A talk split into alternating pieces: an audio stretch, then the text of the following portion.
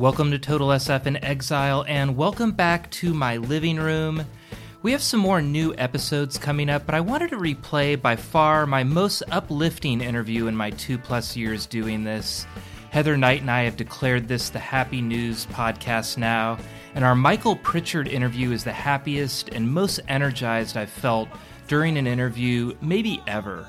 Recorded in July 2019 when this podcast was still called The Big Event, here's Michael and Kevin Fagan. 14 Mission 2, San Jose Avenue. From our 901 Mission Street studios, you are listening to the San Francisco Chronicle. Welcome to the big event and welcome back, Kevin Fagan. Hey, glad to be here. Yeah, I'm very excited about this interview with Michael Pritchard, who I know is a comedian, but you know for his social work. Do you remember the first time you met Michael Pritchard? I sure do. Uh, it was it was it was impactful for me, and it was wonderful. I had been told that Doug Ferrari, one of uh, his friends, a comedian of great note in the '80s and '90s, had become homeless. So I went out and found Doug. Uh, but before I found Doug, I had to call Robin Williams, Will Durst, The Lobster, all these people who knew Doug, and they said, you know, I don't know where he is, but if you find him, connect him with Saint Mike. Saint so, Mike. Yes, absolutely. I said, who the heck is that? And I, I'd heard Pritchard's name, but uh, uh, when I connected with him, uh, I said, okay, I'm going to bring you to Doug when I find him. So I found Doug, and I met Mike on 6th Street. And Mike comes walking down the street. The guy's huge. He's like a bear. Enormous. Yeah, and and he uh, he he walks up to this uh, to, to meet me this at this this certain spot, and he just lit up the street. He, he's got a, a presence and uh, that that's both funny and caring and uh, dynamic in, in in in many ways, all Yeah. at once. And uh, I, I I love the guy right off the bat. He's such a presence. I felt good all day after this recording. Um, he came in, I went to meet him, and he's giving like some kind of motivational speech to our security guards. He just spreads joy and optimism, which I think we need right now. This is, Kevin, the first time I've said I love you to a podcast guest. So came came very close with Jerry Rice, but um, anyway, I just think we need more Michael Pritchard. Well, thank you for coming on, Kevin. We're your concierge for culture in the Bay Area. I'm Peter Hartlaub, and this is the big event.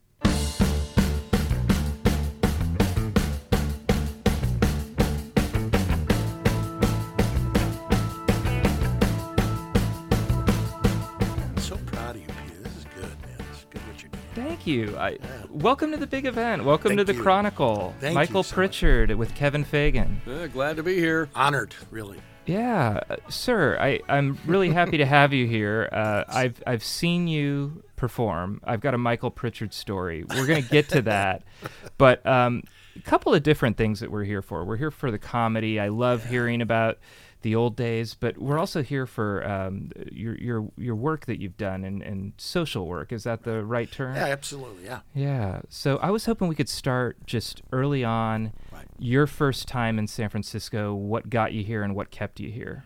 Oh, great question.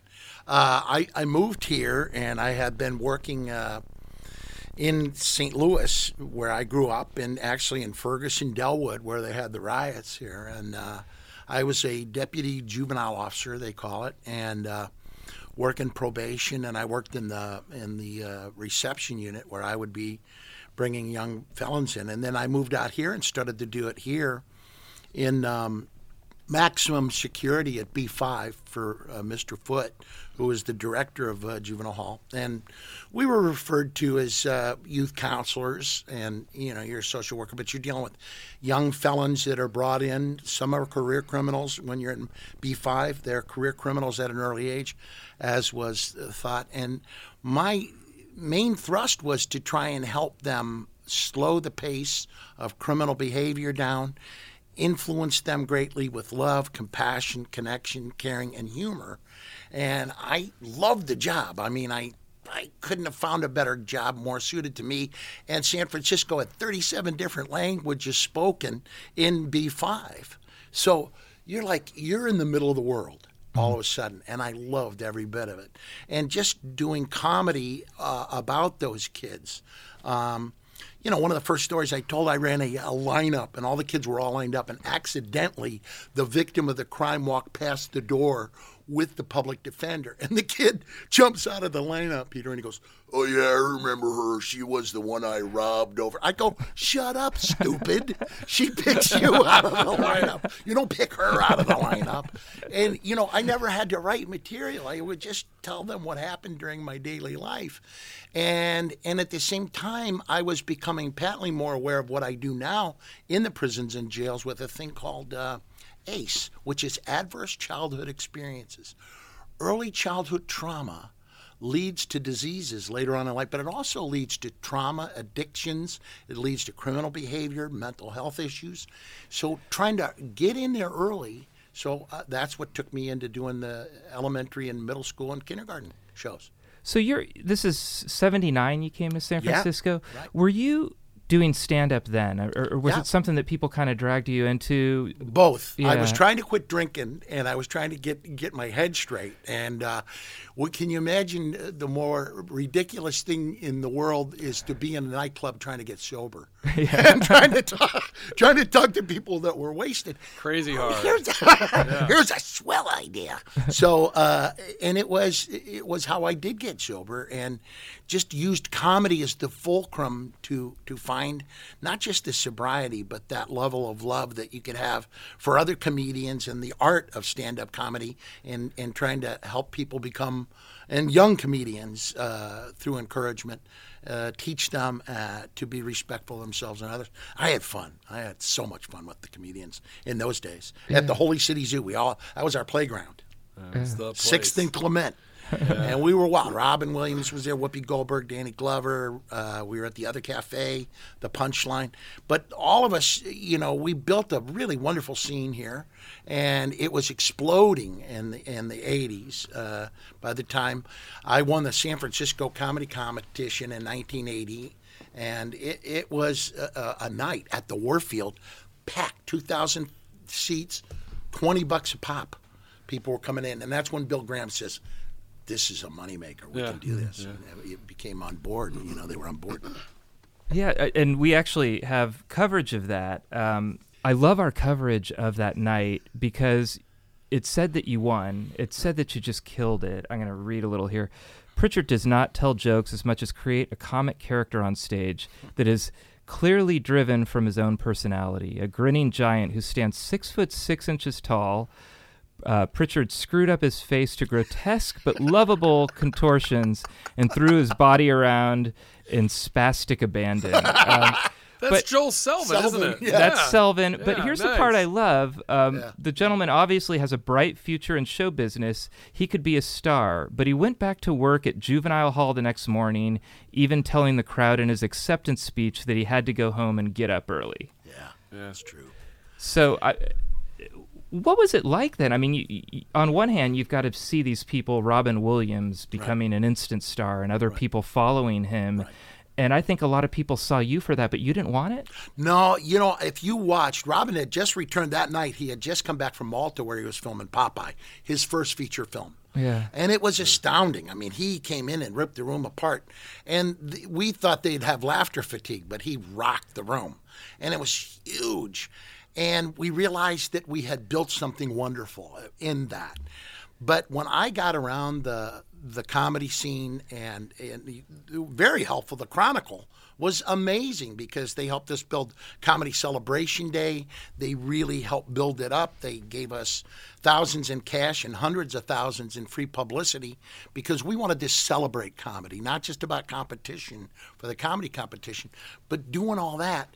And we had a wonderful scene. I loved going back to work at juvenile hall and i still work with kids daily. I talk to kindergarten through college almost daily and i never could give that up because there's uh, there's medicine in the laughter of children. There's medicine for the spirit of a human being and little kindergartners laugh. You want to hear the greatest line ever delivered by a kindergartner? What's that? I was up in in uh, uh, we were up in uh, uh, Angels Camp, and I said, "Hey, boys and girls, who takes care of the plants and flowers? Because they need fresh air, sunshine, and love." And a five-year-old goes, "No." I said, "Who said no?" I did because my dad grows trees in his closet. I go, and we're moving on. Yeah, we're going on. So I I uh, want to tell you my Michael Pritchard Oh, I story. wanna hear it. Okay, so um, and this is a story we've been telling in our family for a while. But um, my dad was a, uh teacher at Burlingame High School, and at the time. I'm I'm just looking at some of the stories that Yeah. we've written. You were probably going to a lot of high schools Oh, and a lot all of the time. Yeah. um, so uh, he took me to see Michael Pritchard comedy in, in the auditorium of Burlingame High School, Wow. and I had never seen a comedian before. Right. And I sat down, didn't know what to think. I have very clear memories, even of some of your bit. I remember there sure, was yeah. something with your, you and your brother on a balcony pouring out cream Oh yeah, pouring or- out. Uh, yeah, we poured out uh, uh, vegetable soup and pretended like we were puking on the people underneath. yes, I remember that. I, I think there might have been some shoes being thrown. oh no, that was uh, my mother. That was hilarious. I said I found my mom's shoe and I hit it, and uh, uh, my mom was really mad. She goes, "I can't find my shoe," and I go, "Mom."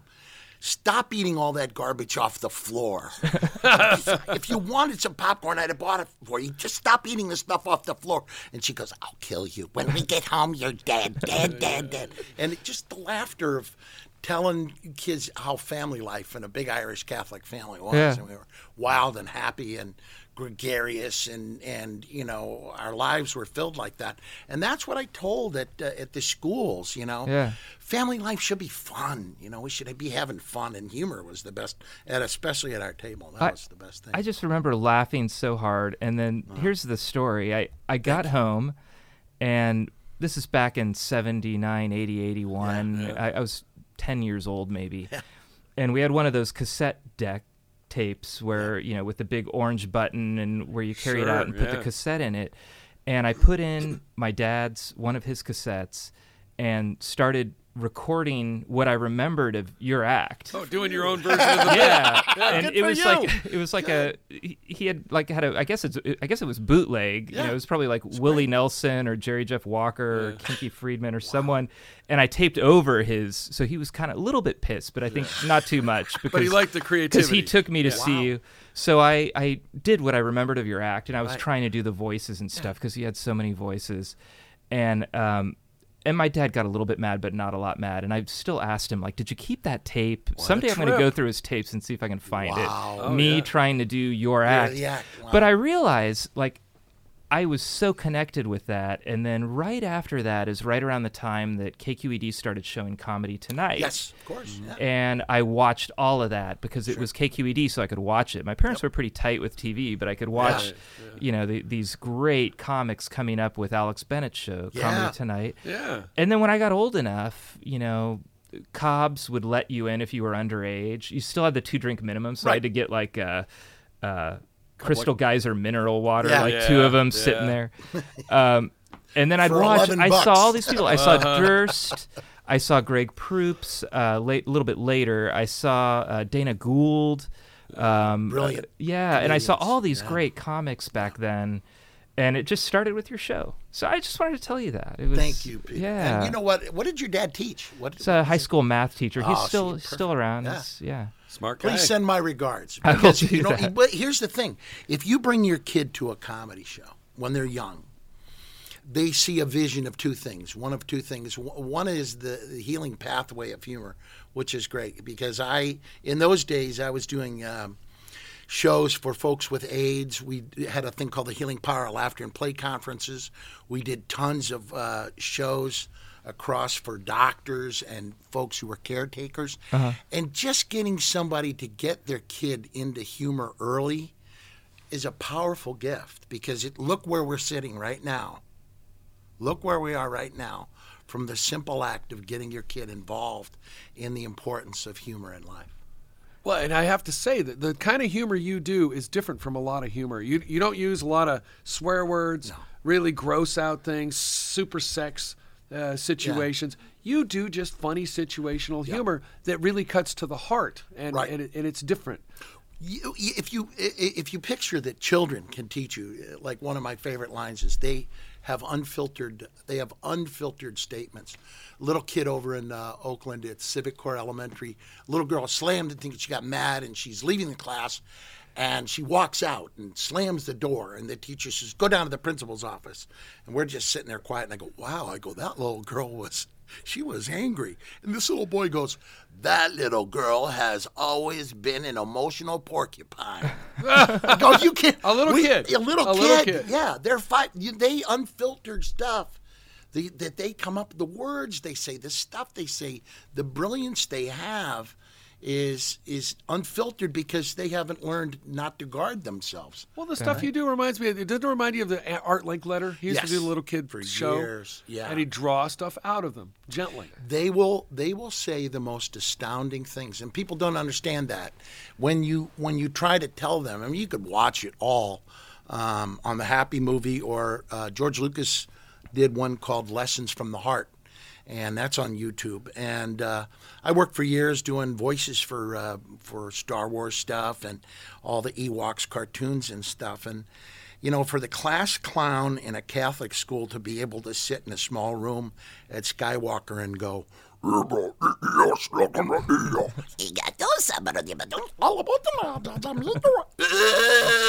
and then get a paycheck, man. Nice. You're living large. Nice, nice. And then he, that's the draw in for the kids because you're teaching them a skill, a skill set for being a person that uses your voice and music and art to have fun. Why is comedy so healing? It, it, it is healing. It's cleansing. I, I will tell you, uh, uh, there are moments with children that I, I know that they this new generation is going to be the medicine for a better world. I know a kid we were talking about this fifth grader. I go because I teach anti-bullying even for the San Francisco Giants, and I said, boys and girls, don't overstand people, understand people. And a fifth grader raises and goes, yeah, but Mr. Pritchard, uh, don't you really think we need understanding? understanding of ourselves and others. Like, wouldn't that also as well be helpful? I'm like, "Duh, yeah, well, this is how wise they are. At a second grader up at Hamilton School, and I said, You don't have to blow someone else's candle out to make sure yours shines brighter. She goes, Mr. Mike, if you do bully people and blow out their candle, you'll be the one in the darkness. Whoa. And I mean, this is, but see, people don't get this opportunity Yeah. to make them laugh really hard, opens up the heart valve, opens up the creativity center, and then all of a sudden you're you're gifted with some pearls of wisdom beyond your comprehension in just common talk. Well, t- you, you tap into their better angels, Yeah, as they say. the angels of their higher nature, right? As Lincoln said. I, I read, I think it was a Gerald Nachman column where uh, someone from Carson was here watching a lot of comics, and then I think you were one of the ones that Right. that I was on. Yeah. shined, and you were on that day, and and you appeared. Yeah. Correct. Was there ever a point where you were tempted? Was there ever a point where you wanted to go down to L.A. and spend a little time there and see what could happen, or never felt it at all? Never felt it at all. I think, and here's why. I there were some moments. Uh, you know, I went down and I signed a contract for a hundred grand. I got a, a lot of money. I was on an episode of Taxi. I played a gay disco dancer who danced with uh, Judd Hirsch. And on that episode, you can see that on YouTube. It's actually an eight Emmys to everybody. Yeah. And what you're you're seeing is an astounding. Uh, opportunity for me was that they signed me to NBC signed me for a contract to 100 thou and I uh, got chances to go in and meet all these folks and then slowly almost almost overnight though I thought this isn't for me. I have to go back to what's important to me and what is and I knew comedy was my avocation. And children was my vocation. And I knew it. And I knew it deep in my soul. And uh, there was uh, I had taken a test, if you can imagine, a guy who uh, who was a, a brilliant Harvard psychiatrist and a psychologist. Uh, uh, he did all of the LSD stuff. I'm trying to remember his name right now. I'm the '60s guy, and he did a thing called Mind Mirror, and it was a computer thing you could um, uh, you could look up, and you take this, and it tells you who you are and what your choices are. And Mind Mirror, this is an early computer game. This I took this in the '80s. I went. It told me you don't want to do show business. You want to stay focused on your primary mission and your primary opportunity for a life of fulfillment as children. And I went, yeah. One thing I found interesting too, over the years, you've told me some stories about how uh, show business has a really toxic atmosphere too, especially with the drugs and alcohol. Yeah. And you, didn't you tell me once you were in a limo with Chicago? Oh, yeah. Oh, yeah. There were bags of blow everywhere. You're just it- you're just you feel you feel bad. Yeah. You feel bad. You get overwhelmed with the sadness and the loneliness of life on the road for people in, in music, and uh, I felt like a fly on the wall for a lot of that, and and, and saying there was such loneliness in, in these folks on the road and loneliness in show business waiting for setups for movies and TV shows. And you're like going, man, if I'm around kids every day having fun, which I am every day, not just my own and the grandkid, I'm in heaven. Yeah. And, but when when you're around that and you're seeing the desperation and the fear and the sadness and the suicidal tendencies, and I I think I spoke more to suicidal uh, comedians and performers and actors uh, during the uh, 80 to 87 than I did helping kids, and I started to realize, you know, I'm better off starting early with children and teaching them skills of how to prevail and overcome in life from depression or addiction. You know, I, you mentioned that, and, and I'm sure it's much more extreme in those areas. But Kevin, I can relate to that with journalism. I, I realized early on, um, I was in LA for four years and survived that, and then came to the Examiner and then to the Chronicle. And there were some people who were going out every night and going to the bars. And I, I remember, do you, did you work with Eric Brazil? I did.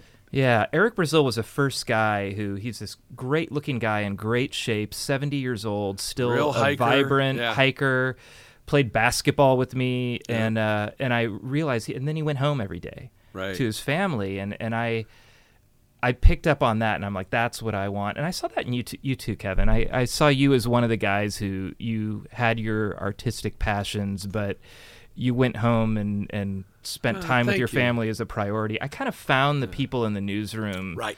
to kind of look up to and modeled with Why do you think that's Well, so important to do, though? Why do you think that's so important to do for you as a journalist? I think uh, when you're doing something artistic as part of your living, it's really easy to. Um, uh, it, I'll, I'll s- I'll back up. If, if you're doing something artistic for a living, it's good to have some separation where that crazy artistic Tasmanian devil spirit is over here, and then I'm gonna get home and do my remote control cars with my kids or watch a basketball game. I coach basketball and I coach youth basketball And you play basketball and I play well, basketball. too, Thank yes. you. Uh, Right back at you. But I I love coaching youth basketball, and I was I was roped into it, but I love it because it's not work. It's something where I can work one on one with kids. I can see the results. I can have to some degree control over it. And these stories that you're telling, Yeah. I get a little bit of that too because the kids are just inspired. You inspiring. see it in their eyes; they're inspired. yeah. So I, I think it's good to have that separation when you're immersed in art. And, it, and it's interesting because, uh, well, in my early twenties and my teens, I you know I left home when I was sixteen, so I got an early start on Wow. on doing the crazy stuff. I spent plenty of times face down drunk the next day, having a lot of fun with the friends, you know, playing music in the streets and doing Right. stuff like that. You you do that until you realize it, you, I want to be in it for the long haul. I don't want to burn myself Wow. out. And we saw plenty of burnouts in our Oh, yeah. newsrooms oh yeah. who were were uh, had destroyed themselves. Yep. Drugs and booze does it, and uh, carousing all night. You want to be able to, to to hit it hard, but maintain yourself. and you're using that talent for the greater good of the community. And this is what I tell the kids uh, all the time. You, you got to see when I talk to adults, and I go, the little boy, uh, there's a little kid. He didn't have great grades, and he was a C student. But I said, here he is. He goes off to the Marine Corps for a couple of years, and he comes back, and he's on the uh, fire department, and he's working the jaws of life. And he will risk his life and maybe give his life to save yours and he never had above a C in his hmm. entire life. And I say, look up here at me, teachers and kids. Isn't he a genius too? He's a genius of the heart. And that's what we have to really help kids and people find that guy that climbs up the the tower mm-hmm. in New York City, who's going to risk his life. And even now, when I ask them when I'm back in Rockville Centre, who's going with me, even though they didn't pay for any of it, who's going with me if they're up there suffering? Who's with me as an American? Who's going with me? Raise your hand. All hands. Because we know who we are. I said, it's never been about who they are up there. It's who we are going up to go get them. And that's, that's how we got to live. What made you like this as a kid? Because you were an army medic. Yeah. And and you started out early. When did you decide that you were you were tuned into your heart and you wanted to do comedy as a kid? What, how did you? Well, I was how did that happen? 17 when I enlisted, and I don't talk about it too much because I it just creates controversy. Talking about being a Catholic and a practicing Catholic and saying the Rosary. I mean, all over Marin, people are saying Namaste, and I go, I'm Irish Catholic. I say no mass today. That's right. Yeah. so but but you, it just creates uh, e- e- everybody wants to argue about stuff and i keep telling them i go life is triage. Lots of wounded out there. Keep moving. Lots of wounded. Take care of the wounded. I don't have time for your arguments and your politics and your religion.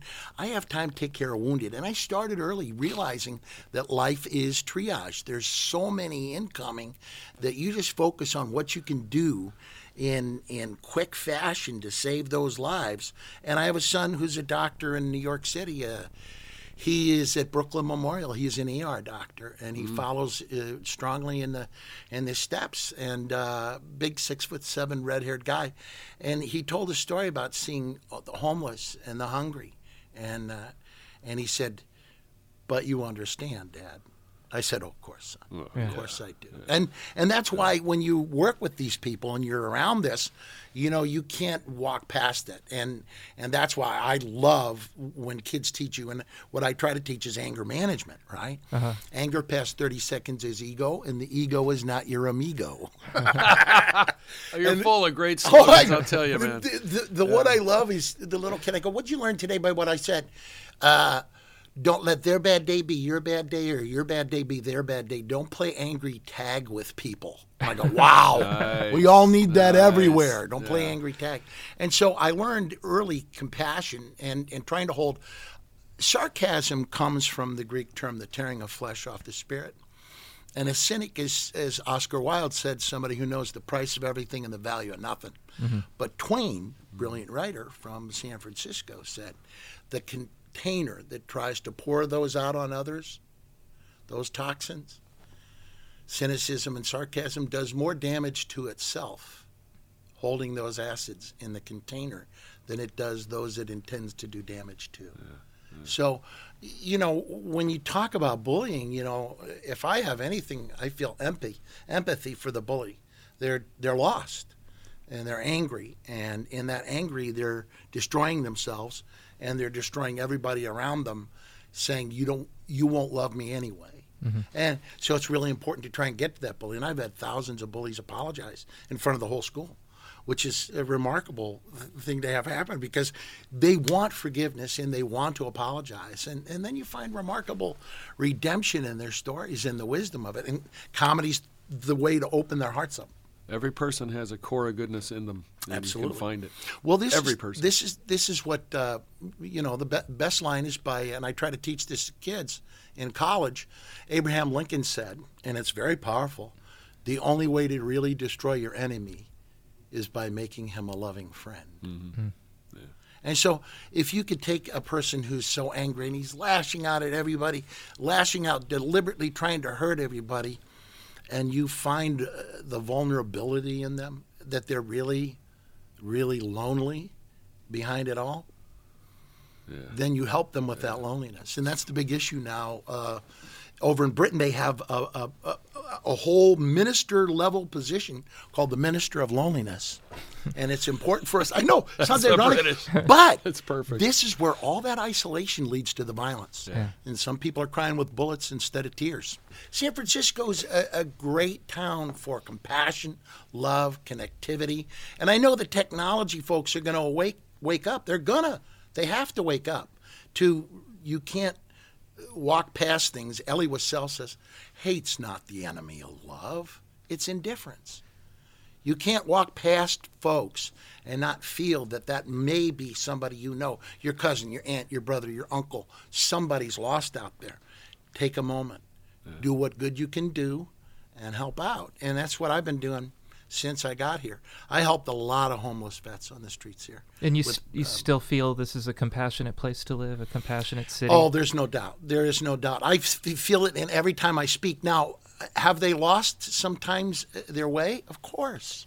But what we need more than anything else is leadership that's connected to emotional intelligence. And emotional intelligence makes you know you can't look the other way. Dr. King's line was There'll come a time in your life when you can do the right thing or look the other way. If you look the- the other way, you're already dead. Well, you'll go on living for the end of your days. But who you were here to be, what you might have accomplished, what you were intended to do are lost forever because of your selfishness and, and avoiding the cruelty and suffering around you. And so this is how we roll. We have to roll with that type of leadership guiding us to the, the as Kevin says, like Lincoln said, the angel of your higher nature. Humor is one great gift. Mm-hmm. Tip O'Neill had it. Kennedy, Bobby, and Jack Kennedy, mm-hmm. they had it in, mm-hmm. in droves. Joe Biden. We, you have to be self-effacing. You have to not take yourself too seriously, you know. And you know, President Reagan was hilarious when when President Reagan got up and he said, "Well, my uh, wife is going to have dinner." Uh, or lunch this afternoon with Don Regan, uh, who's uh, she's been having uh, words of anger with, and they're going to have lunch in the Rose Garden, and it's just going to be the two of them and their food tasters. Go, you giver! yes, sir. Well, I'll tell you, man. I, I the, the homeless, the, Yeah. the, the, the- you and homeless people. I've, I've, uh, I got to know you through through homelessness, and uh, uh, all the people that I called, the, you know, Robbins people and Right. and Durst and all them. uh, Called you Saint Mike, and I got to walk around with you many times now. Actually, uh, as you riff with the homeless, it, you connect Yeah. with everyone, and and they and and homeless people of all people need humor and and I just love the way you walking with you down the street as you crack jokes yeah, with dudes sitting on the sidewalk is just hilarious. Well, you know, here's here's the thing. I uh, the other day I had to deal with a young man who uh, who was a rescue swimmer who had lost somebody to a suicide who was worth hundreds of millions of dollars and and I drove immediately to uh, this homeless encampment and was feeding the guy up in the thing and I says you know I just got back from talking to a guy who was uh, trying to save a guy who was worth hundreds of millions of dollars and the homeless guy's still sitting there eating his uh, breakfast burrito and staring at me. He goes, "Wait a minute! Did you just tell me that somebody worth hundreds of millions and I'm sitting here?" And then he just lets out the biggest under the underpass, biggest f bomb, and I burst out laughing. And an elderly lady who was sleeping.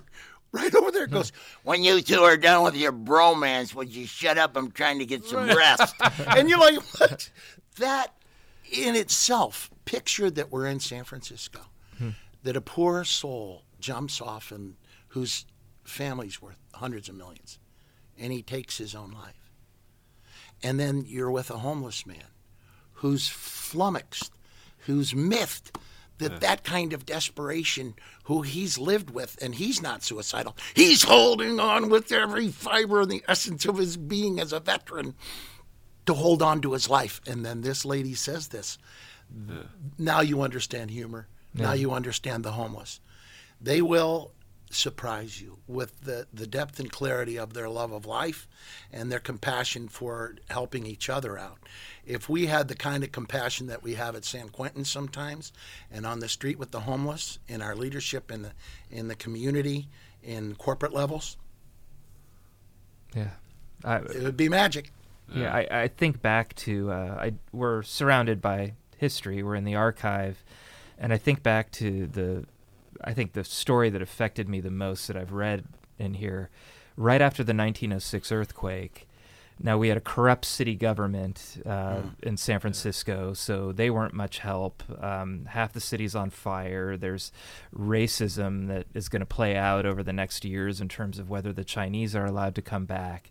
But the people who inspired me were the richest people in town who stayed around. And there's a guy who nobody talks about, but uh, the White House or White Horse, uh, d- big department store founder, Yeah. Raphael Weill, who three days after his speech is in the Chronicle, three days after he said, I could take my money and live the rest of my days out in Paris or Europe. He's 70 years old, but he said, I'm going to fight with every piece fiber in my being that I have left of me for this community.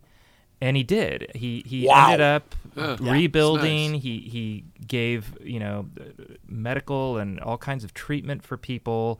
He um, did everything for his employees and then he went and lived till 90 something late 90s and helped out people during world war one i mean this guy's an incredible person but i think to myself i can name one guy who i think would be that guy and and it's or, or man or woman and it's Marc Benioff i mean Marc yeah, benioff I love that guy. He's a I, great I guy. I could see him doing that, I but I, him. I can't name another name like that. And, and if you look out of 1906, A.P. Giannini, the banker who, you know, mm-hmm. got all of his bank records on a fruit America, cart, right? brought it mm-hmm. back, and then came back and told the other bankers, I'm going into business next week. If you all wait till November, I'm going next week. And he dragged all the other financiers back to get the city going again. There's so many stories like that. Hellman descendants did that. Oh, Warren and I- Hellman, I, guy. wonder Yeah, now, love like if there was a, Yeah. if something like that went on, you know, would we have that? I hope we would. I, I want. I, maybe I'm looking for optimism from you, Well, Michael. you know, but- I, I will I will tell you this: when uh, David Packard, after I was done, I, I gave a speech, and Bill Hewlett and Packard uh, down in uh, the Silicon Valley years ago, and he walked up and he- he was moved. O- o- Obviously, any leader can be moved by words, which is so important. And what you're doing, what you're talking about right now, this is urgent and important for this city, Peter. This is urgent.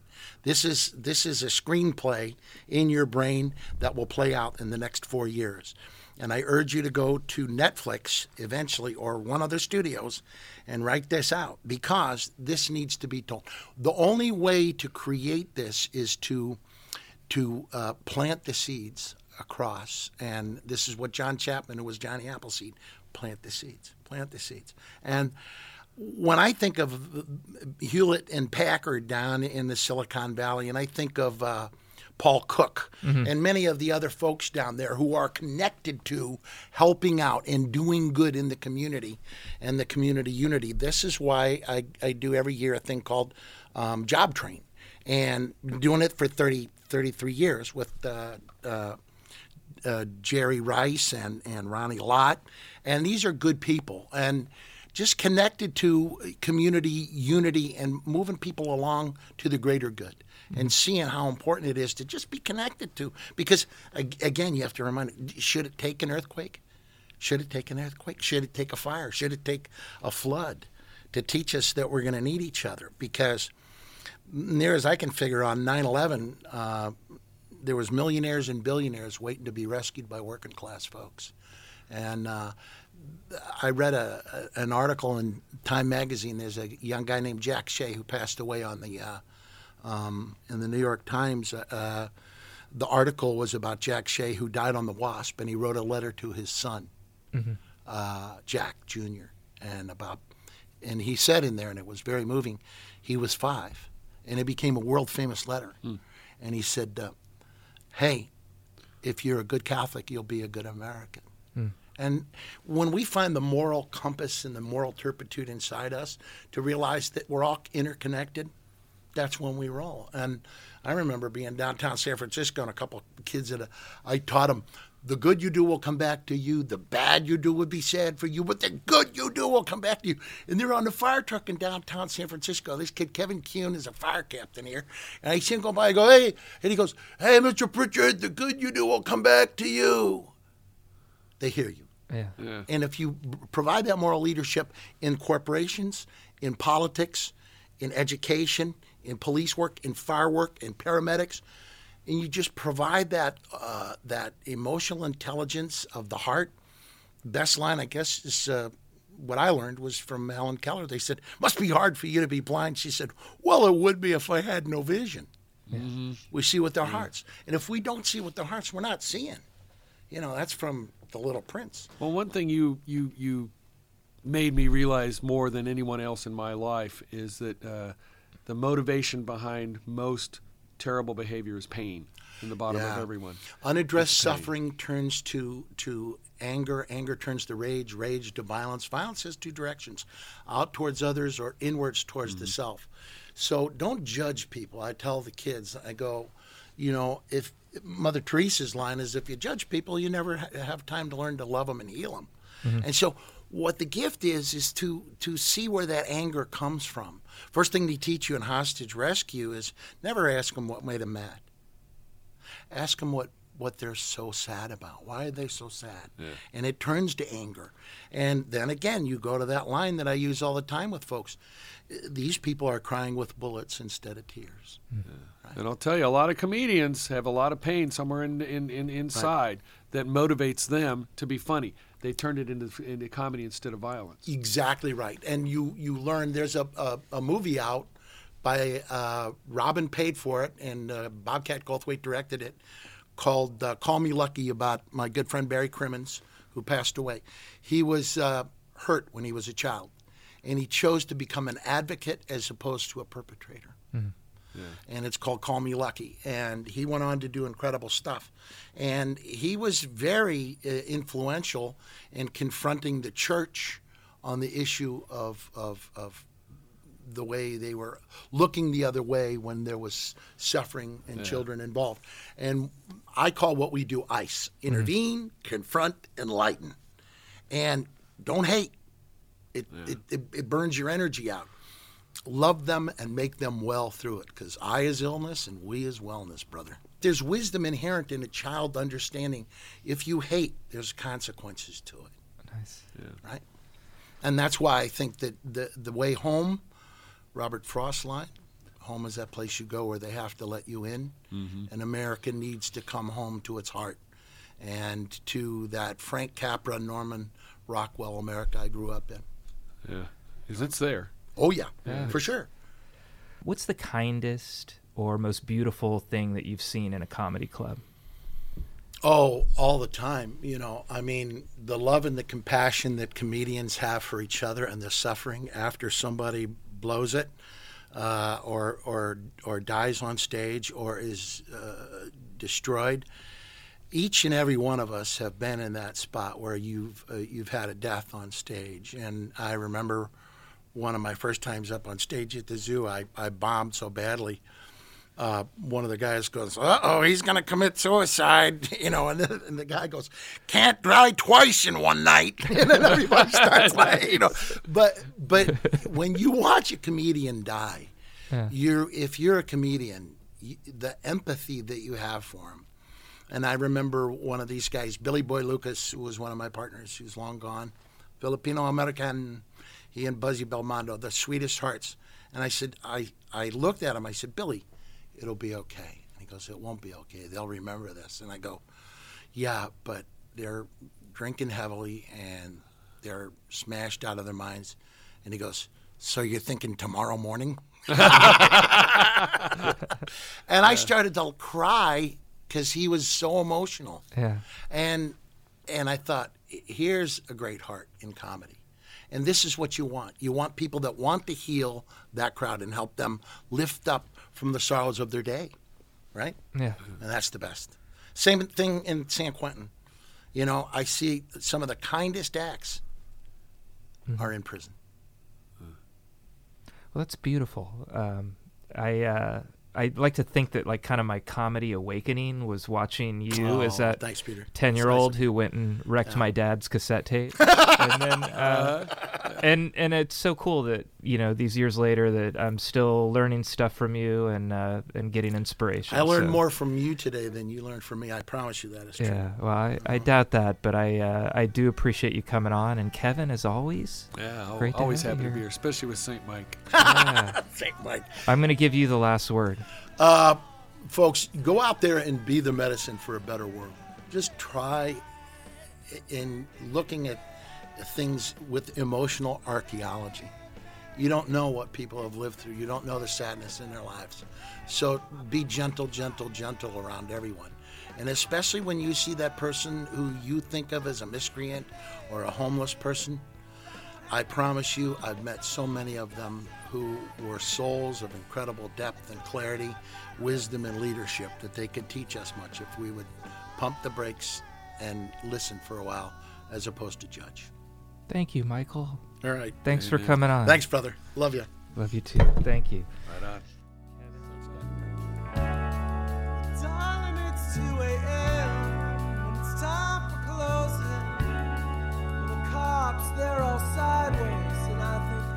You are listening to the San Francisco Chronicle. Thank you to my guests, Michael Pritchard and Kevin Fagan. Our producer today is me, Peter Hartlaub. Supervising producers are King Kaufman and Libby Coleman. Executive producer is Tim O'Rourke. And our editor in chief is Audrey Cooper. Our music is The Tide Will Rise by the Sunset Shipwrecks off their album Community. Read our columns and subscribe to the Chronicle at www.sfchronicle.com. San Francisco Chronicle podcasts are on Apple Podcasts and other streaming services. Listen at www.sfchronicle.com slash podcasts with an S.